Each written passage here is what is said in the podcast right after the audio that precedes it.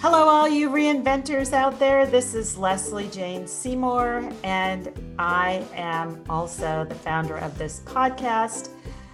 And I love this story I'm going to tell you about because what's wonderful is Christine and I met when I was a student at Columbia studying sustainability.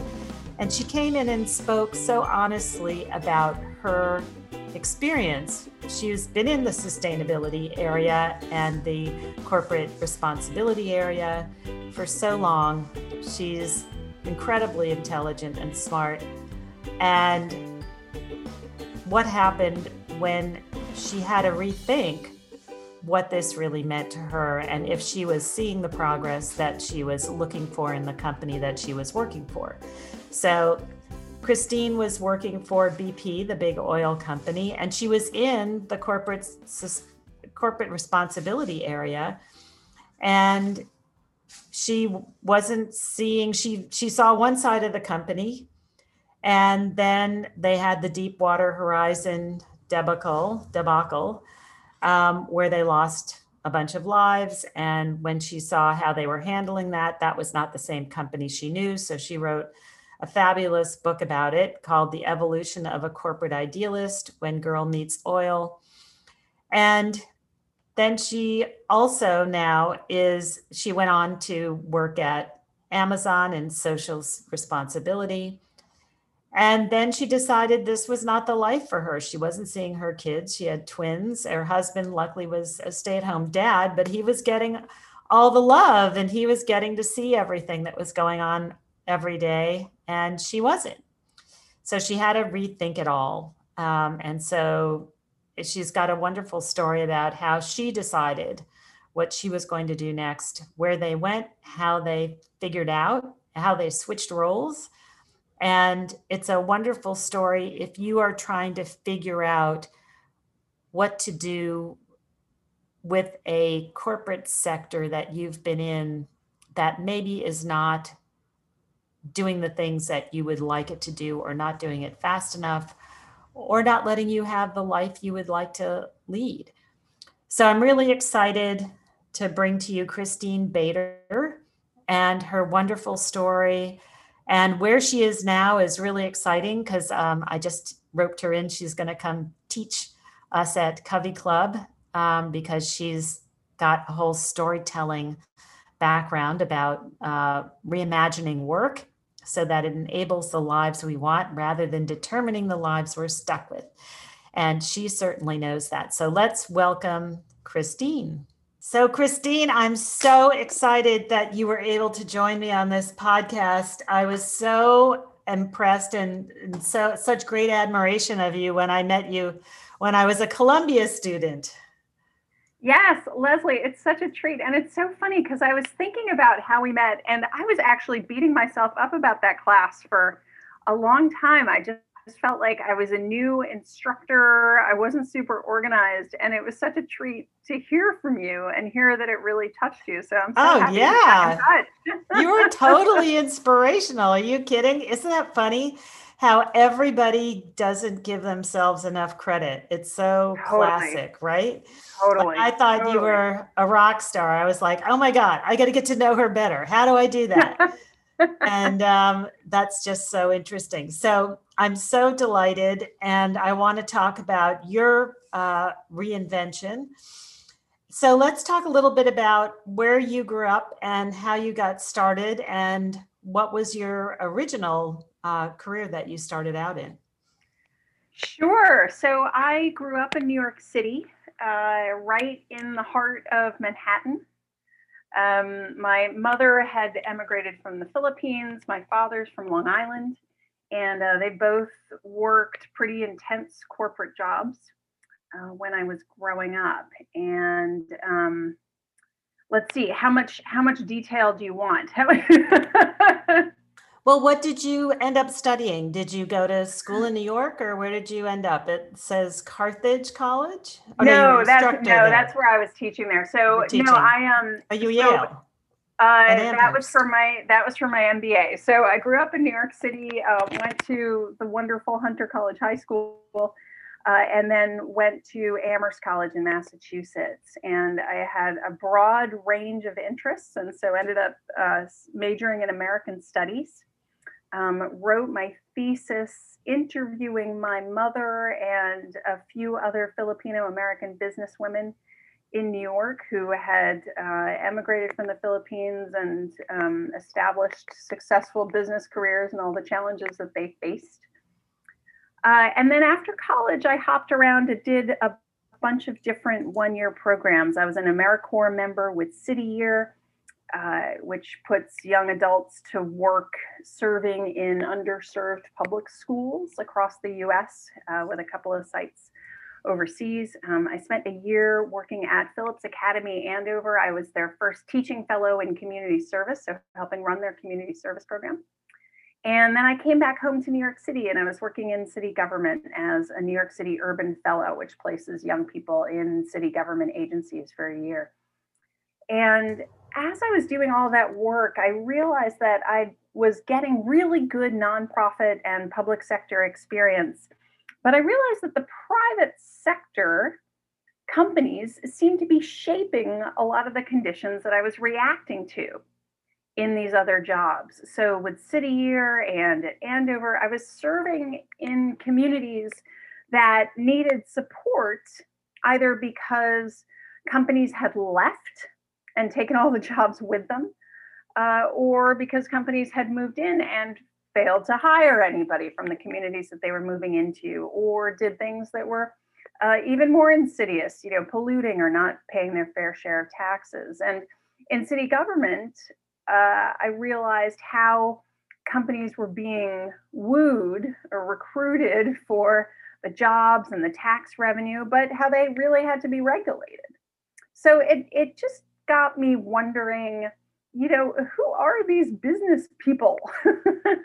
and, and why do they have so much power over our lives and societies? Uh, so that inspired me to go to business school and figure it out so I went to Yale to get my MBA, and uh, but I, I, didn't really know what a career in business would mean. Um, my my mother um, worked in benefits. My father uh, had been an actuary, um, but I didn't really understand what impact their work had on um, you know on on society and on communities. So uh, the fall of my first year of my MBA, uh, a man named John Browne came to speak. And at the time, he was CEO of what was then British Petroleum, now BP. And not long before he came to speak, he had become the first head of a major energy company to acknowledge that climate change was real and urge action. This was in the fall of 1998. This was a big deal back wow. then. Wow. Yeah. That's amazing. For, I know. For the head of a major energy company. Unfortunately, it's still kind of a big deal today, but you know, that's maybe a different conversation. Um, and so I was really intrigued by this man who seemed to be thinking about his role and the role of his company uh, in the world differently. Um, so I joined BP as a summer intern between um, my two years of business school and then joined the company full time uh, after graduation. Um, and uh, so Leslie, just um, you know, feel free to interrupt me anytime if you have any questions. Yeah, yeah, no, no, just t- let's talk about what you did there because I know that was one of the part of the history of your trajectory. Yes, totally. So I um, uh, so my my summer internship I'd spent in London in uh, executive you know headquarters uh, of BP, and I agreed that you know I'd had a great time there. I was kind of pleasantly surprised by meeting all these people who were thinking about um, the impacts that the company was having on the environment and on society and on the communities where it operated. So I wanted to join the company full time, but I didn't know quite what or where. Uh, and then I decided that I would really like to go to Asia if I could and spend some more time there. Uh, and so BP had just taken over ARCO, the American Oil Company, and was in the midst of analyzing all of the assets that it had acquired from ARCO, um, many of which were in Indonesia. Uh, and so I went out there really as a commercial analyst because in the fall of 2000, when I graduated from business school, um, I was interested in the role of business in society, but this whole field of corporate social responsibility didn't really exist. It, it sort of did, like there was Ben and Jerry's, right? Know? Right. Um, but it wasn't nearly as widespread and ubiquitous as it is today so I joined as a commercial analyst, and I went out there and I was, uh, you know, running models, crunching financial and production data. Um, but there was one project, one of the assets that BP had acquired from ARCO that was proving particularly interesting. It was a gas field that ARCO had discovered that BP was going to develop. And BP's done that all over the world. So technically, it was sort of not a big deal. Uh, and economically, it was an excellent project. But the more we looked at it, the more we realized that there were all of these social and human rights and community issues that could actually make or break the project. For example, we had to partner with the Indonesian military, uh, which is not known for its good community relations. There's a lot of hostility and uh, a history of uh, violence and a secessionist movement. Um, and you know these were things that companies weren't really staffed up to deal with back then. So I was crunching my spreadsheets, but there were all these memos flying around. This was you know back in the time when there were memos about all of these what we euphemistically referred to in the industry as non-technical or above ground issues. So I put my hand up and I said, "Can I work on some of this stuff?" And they said, Yeah, sure, please. please work on some of this stuff. Um, and so that was really where I immersed myself in this field, this emerging field of corporate responsibility and business and human rights. And were you happy with where they went to, or were you dissatisfied? Because I think um, my impression was that you were disillusioned at the end um, of where they could actually go to? Well, that the, the disillusionment actually came much later in okay. the story. At the time, I was thrilled because I actually had pretty much a blank checkbook uh, and a lot of license to experiment. John Browne really wanted to see could we refute the resource curse, which is the phenomenon that communities all over the world experience tragically, uh, where there is a discovery of oil or gas or minerals, and the community thinks that they're all going to be rich, and then they end up with nothing but environmental pollution and corruption, and the money ends up going back to line somebody's pockets somewhere else. And John Browne really wanted to see can we create a different model? Can we do a development like this where the benefits do actually accrue back to local residents? So, how can we engage the community to be our partners? How can we train them up so that they can be hired on our project or in the industries that would pop up around them? Uh, where in a place where education levels were, you know, among the lowest in the country, never mind the region. So I was really, um, I was amazed and I really fell in love with BP because even the most, uh, you know, tough guy commercial negotiators and drillers, everybody seemed to understand that getting the community on board and figuring out how this project could be a win win, everybody just seemed to get it. And I had no idea that that ethos could be what I thought, at least at the time, was widespread. So I had an amazing couple of years there, really getting to partner with local communities and with national universities and with international development NGOs. It was an amazing experience, Leslie. I was really impressed um, with what we're able to do there. And, and even now, 20 years later, that particular project has not seen the sort of uh, social strife and violence and dissent um, that really has plagued other uh, energy and mining projects really all over the world, including in Indonesia, including in that very province. So it was actually a really eye-opening and, and positive experience. So you were six, you felt like you were successful in that in that project. Yeah, I mean, it's always hard to say. You know, I feel like saying that is like putting up the mission accomplished banner, right, which one never right. wants to do. But right. we got to do some amazing things that I think uh, were really great models that other, you know, projects and other companies started to pick up on. And so then, what did you go on to do after that, or is that because um, you were there for eight years? It says. Yeah, I was with BP for eight years. So, so I was uh, in Indonesia for a couple years, and then I went on to do similar work on a BP joint venture in China.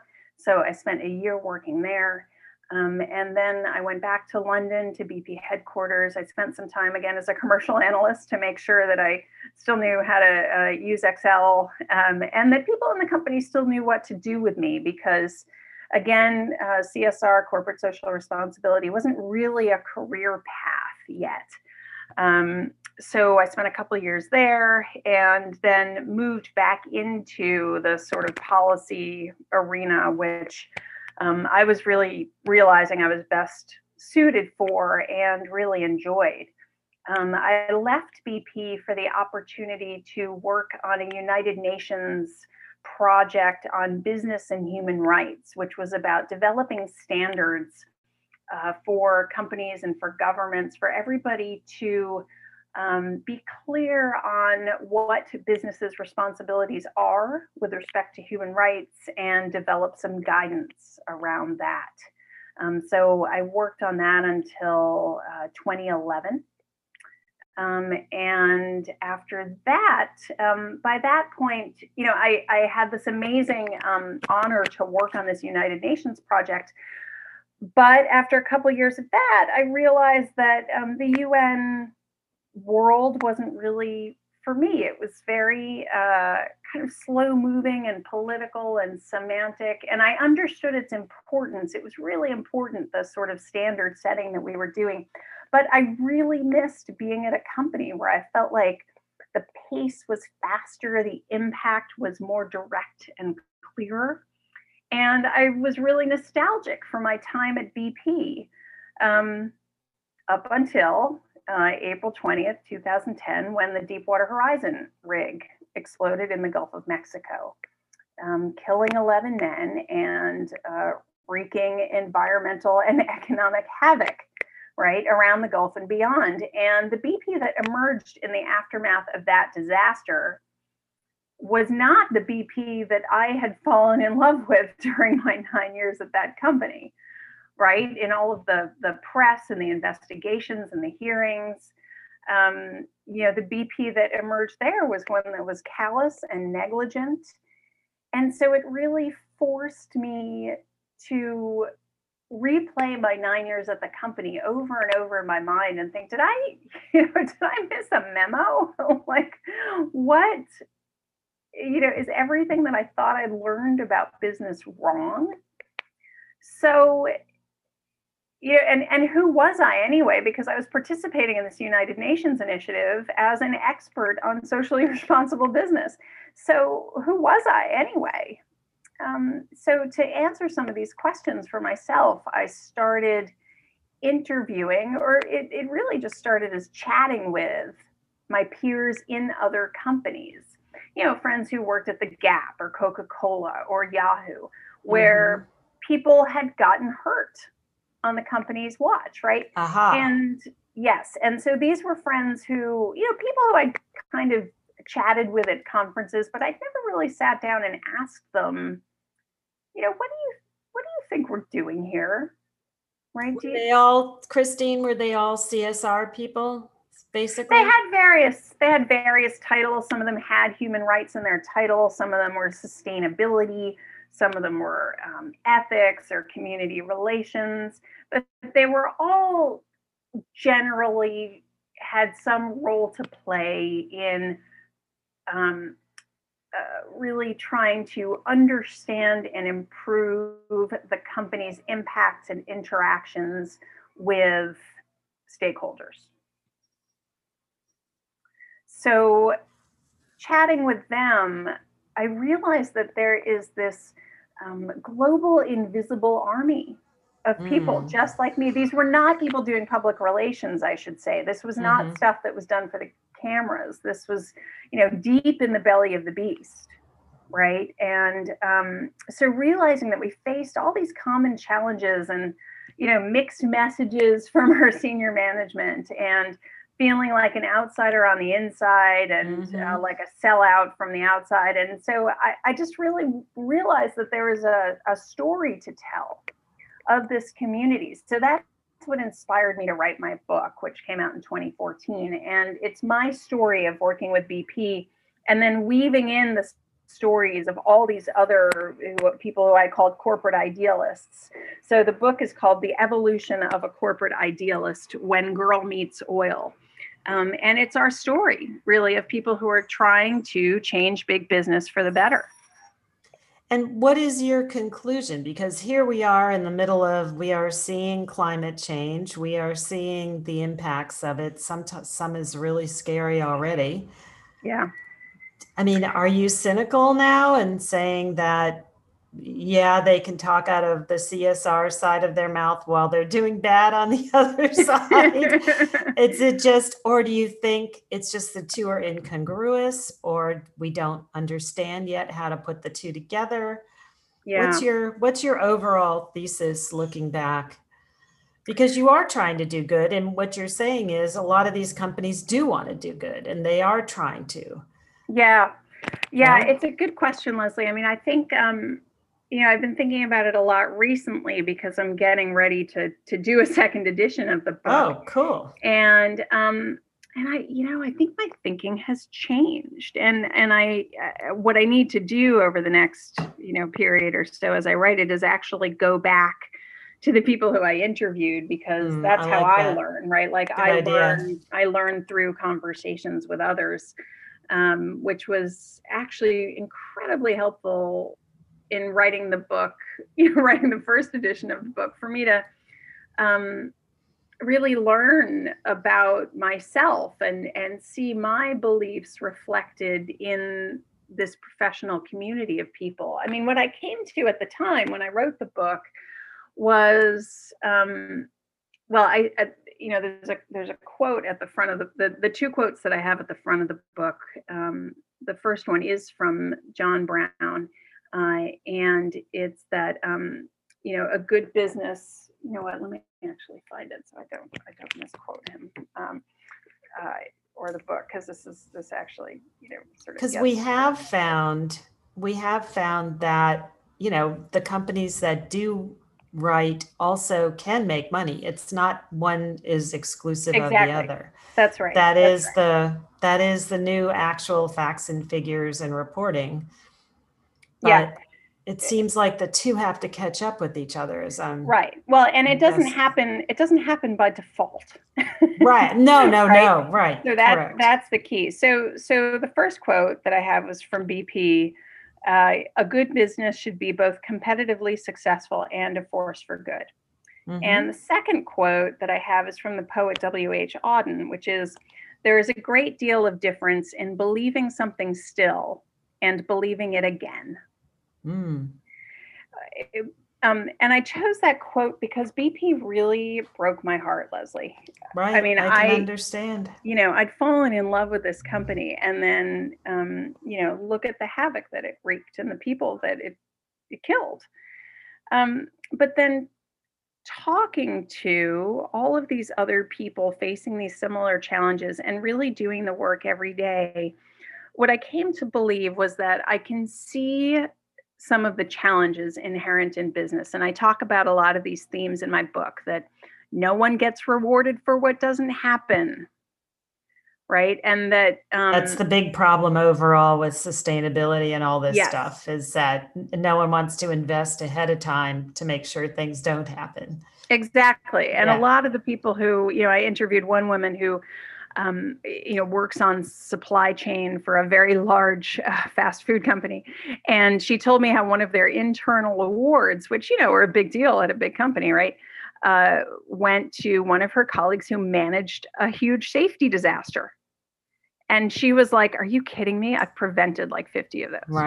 Right. Right. but right. how do you right. how do you reward for that? Right. Right. So, um, so I can see a lot of the challenges and themes that I think are inherent and embedded in capitalism, but I also really came to believe in incrementalism. That I talked to a lot of people who said, yeah, we still have a lot of problems today, but working conditions are better than they were 20 years ago, right? When we first started doing this work. So I, I came to embrace incrementalism and see that you know if we're going to move these super tanker companies it's going to take a while right and it's you know these little wins and one big step backward once in a while so that's what i believed when i wrote the book then um, but now leslie i'm not sure i'm not sure if that's good enough anymore yeah, it feels more see- urgent, doesn't it? it sure does and and on everything on climate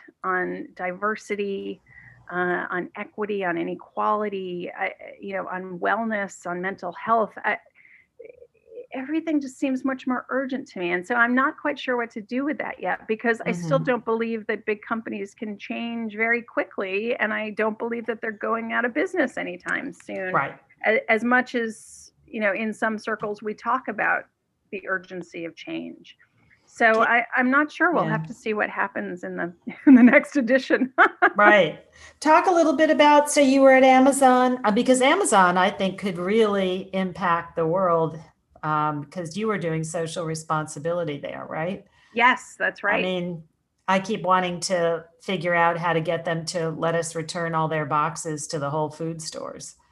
well you know, right right. Well they they've done they've done a lot on packaging. I i you know in in um you know there are a lot of things that you can buy without an overbox. They've realized you sort of don't need that for a lot of things and they've Right. done more innovation on packaging than than others. But i think they um you know demonstrate and exaggerate in a lot of ways all of the challenges of CSR and sustainability because of their scale and speed and ubiquity.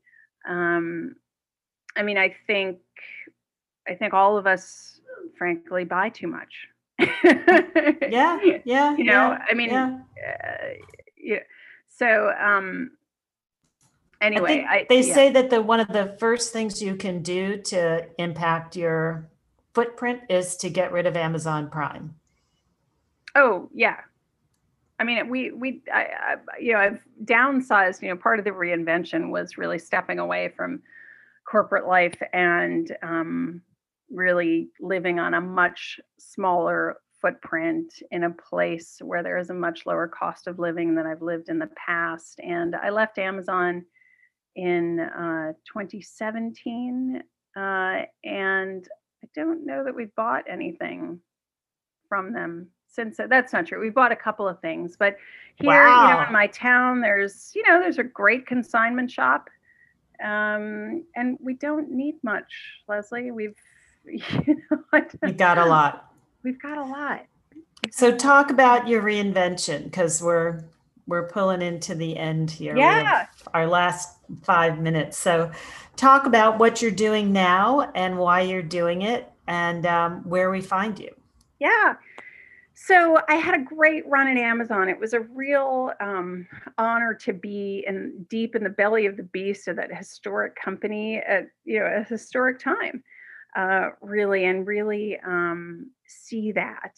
Uh, and I got to build an amazing team um, and work with some brilliant people. Um, and then I got home one day to my husband who had quit his job so that I could take the job with Amazon he was home with our twins who were then four i think and i got home from work one day and they were sitting on the couch reading as they often were when i got home from work uh, but they were reading to him.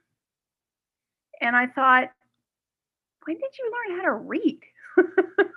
Yeah, amazing, right? yeah uh, and i thought you know this is a great job uh, but it's not worth all that.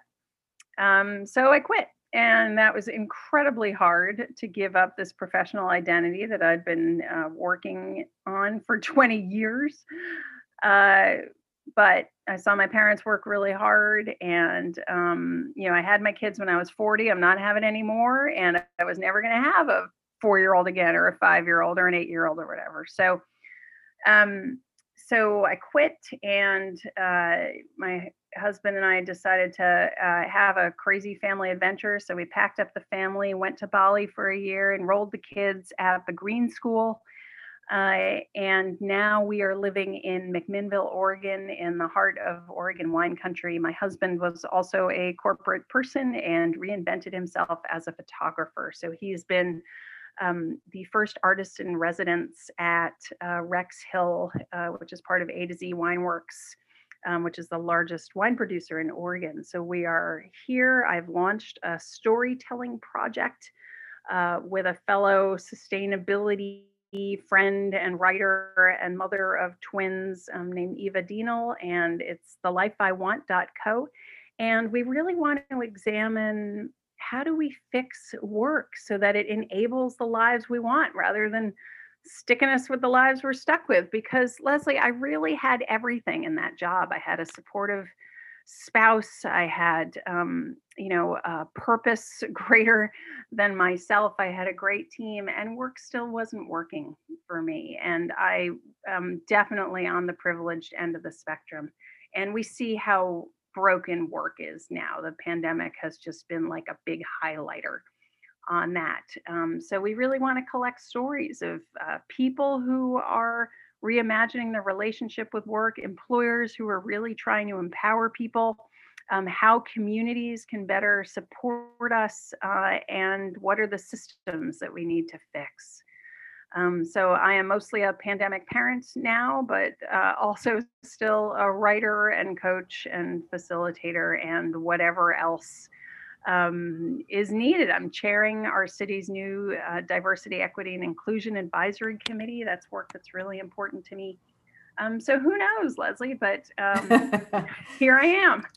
but talk a little bit about what you think. I really think, and am I wrong, that the pandemic has given us a pause and in a moment to really ask ourselves what does work need to be and to maybe reimagine it if people are gutsy enough to do that and say do i need do i need everybody in my team in a seat every single day commuting an hour and a half for i mean do i really need all that do i right. need to pay for an office building do i need i mean do you think we're going to have the guts to reinvent or do you think that there's going to be enough pressure from the millennials who say look i don't want that old system like you, i want to i want to men men and women. I want to integrate my family. I want to integrate my life. I want to i don't want to just give my whole life over to work but yet i do want to be successful and have an impact. Right right. Well i think we're already seeing a bunch of companies snap back to the norm, right? All these banks that are like, sorry, you got to be back in the office now, which is just so disappointing, Leslie. It's so disappointing because you're right. I think a lot of people have realized, like, wait a second, all the time that I waste you know, oh, com- commuting hours commuting and right, getting dressed and putting on makeup when you right. don't even need to see anybody that day. Exactly. Like, and like the dry cleaner, like what? Yes. Right. Yes. So yes. all of these things. So so you're right that I think a lot of individuals have realized that, but that's why Eva and I in our project are seeing this as a system because our individual decisions can only take us so far if right. we can't find an employer that can accommodate them. And if we're socially isolated because you know we haven't had time to invest in our communities. And if our system is broken and you know without universal health care we have to work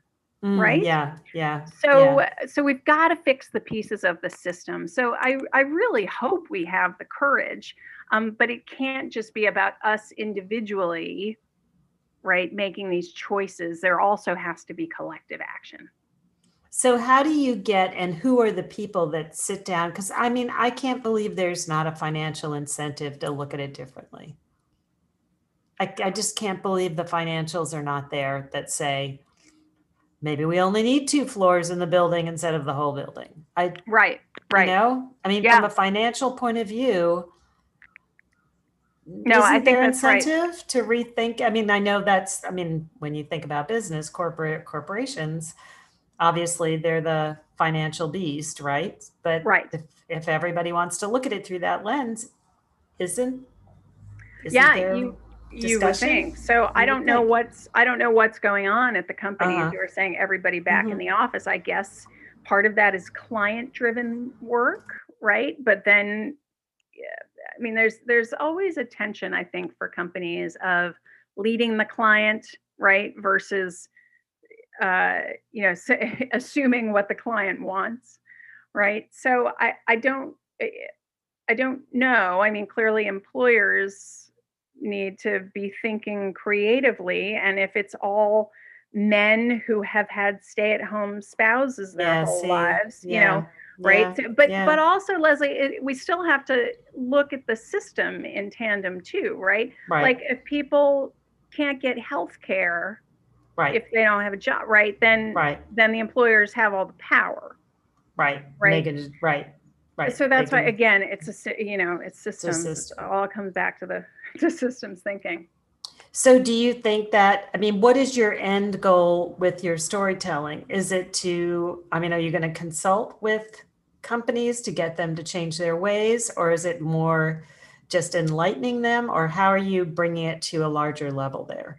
Yeah, it's a good question. Eva and I launched this project uh, in May 2019, and it, you know, it turns out we were just a few months ahead of our time because, because obviously, um, you know, with the pandemic now, everybody is thinking about the meaning and the future of work, which is great because it is desperately needed.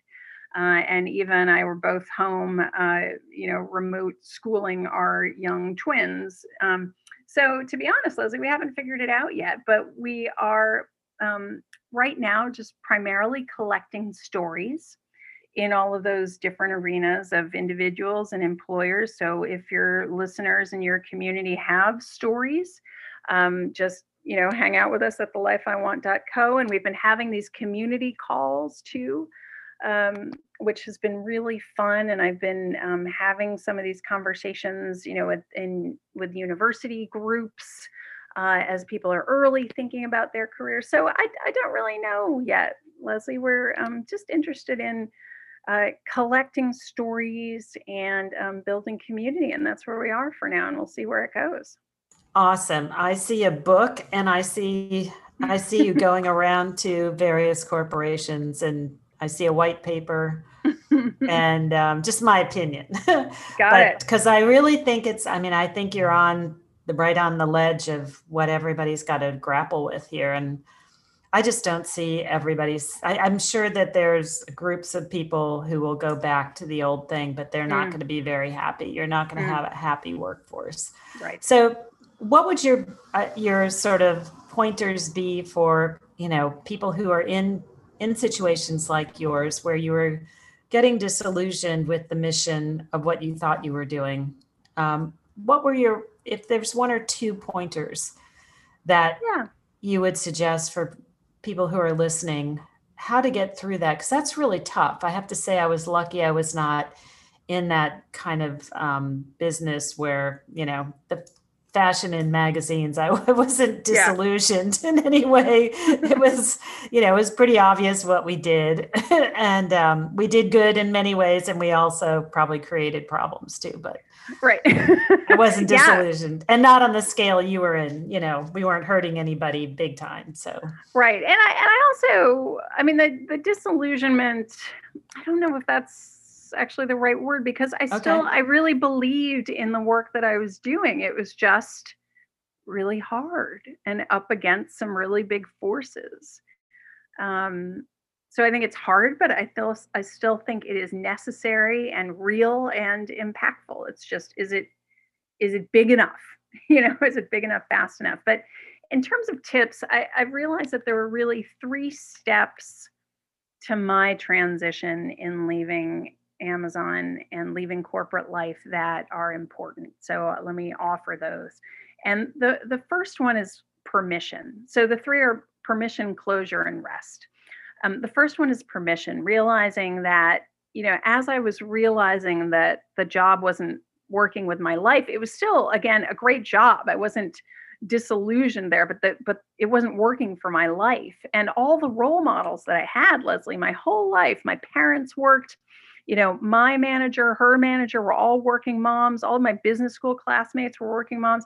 And and so, you know, part of my inner voice was like, well, suck it up, right? Like everybody is in this position. Why are you special? But, and nobody was going to give me permission to quit but me. Um, and that would, you know, having to realize that that would take a couple things like, let's run the numbers and see if we can afford for me to quit. Let's think about what else I might do, how I might you know still have an identity um so that's a big issue the identity thing we deal with a lot in covey club. It's a yes, big issue. Huge issue. So whatever it takes to give yourself permission to make the transition i think that's the first step. The second is closure.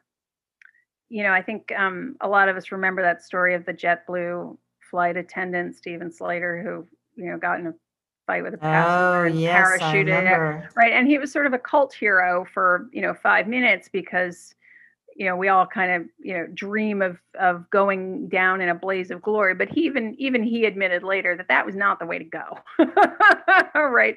You, you can't really move on to the next thing unless you finish out the chapter with grace and closure. So i had about a month at Amazon when um, you know I told my team that I was leaving and I got to say my goodbyes, wrap up the work, have one-on-ones with the you know whatever 30 people on my team, um, write people handwritten notes so that by the time I walked out the door, there wasn't anything left hanging. I really had closure and that enabled me to look forward, right? And not just you know not rebound into the next you know next situation that wasn't going to work. And i think of those you know b horror movies where people are running away from something looking back at it and then run smack into you know whatever the next awful thing is right?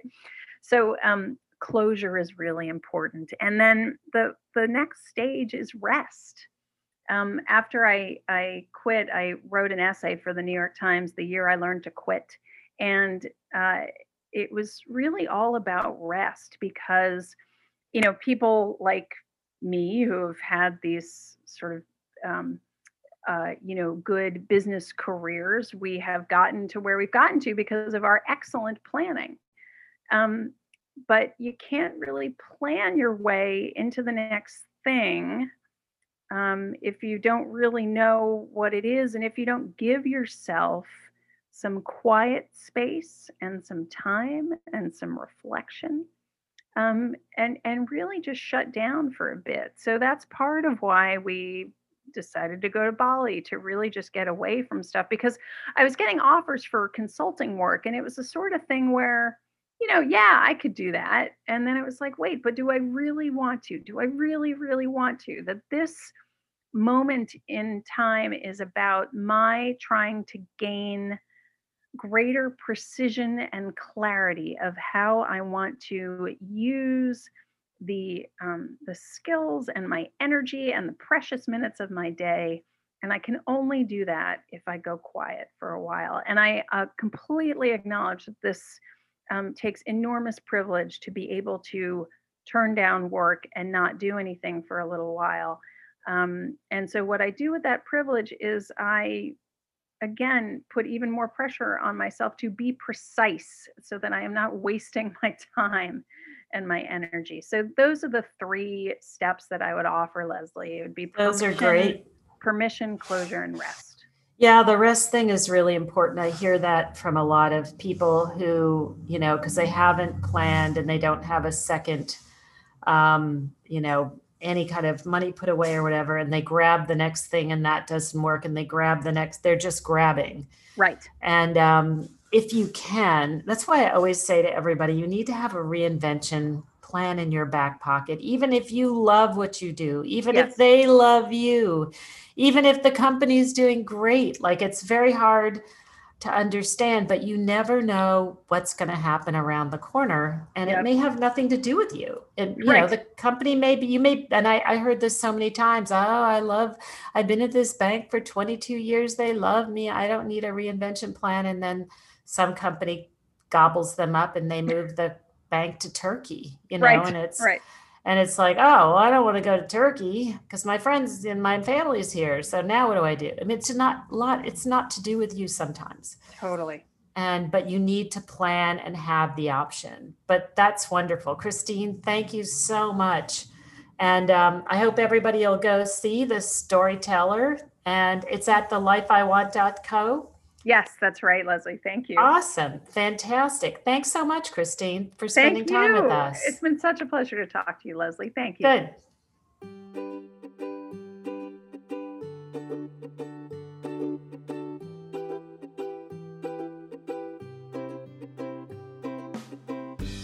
I hope you enjoyed this conversation with Christine. I find her so inspirational. I hope you do. And if you do, I hope you'll subscribe to the podcast. I hope you will also pass the podcast along to any friends you know who need help with their reinvention. And if you are trying to reinvent deeper and want more information, come on over to coveyclub.com and look at all our reinvention stories. We have a mess of them. There are so many and so many women reinventing. It doesn't matter what age you are, you can do it. And come over and snag my 31 badass tips and tricks for launching your reinvention without fear. That's my little download as to get you going. It has links to all kinds of pieces that we have done and pieces that I know about that will get you started. The hardest part about a reinvention is just getting started and actually admitting to yourself that you have to reinvent. And what I want to do is let you know it's one foot after the other. I've had to reinvent. Over 150 women we have interviewed on this podcast have had to reinvent. And it all starts with one step. And your step can be downloading that list and reading and get you get you going. So Anyway, it was wonderful to spend the time with you and hope you will join us next time.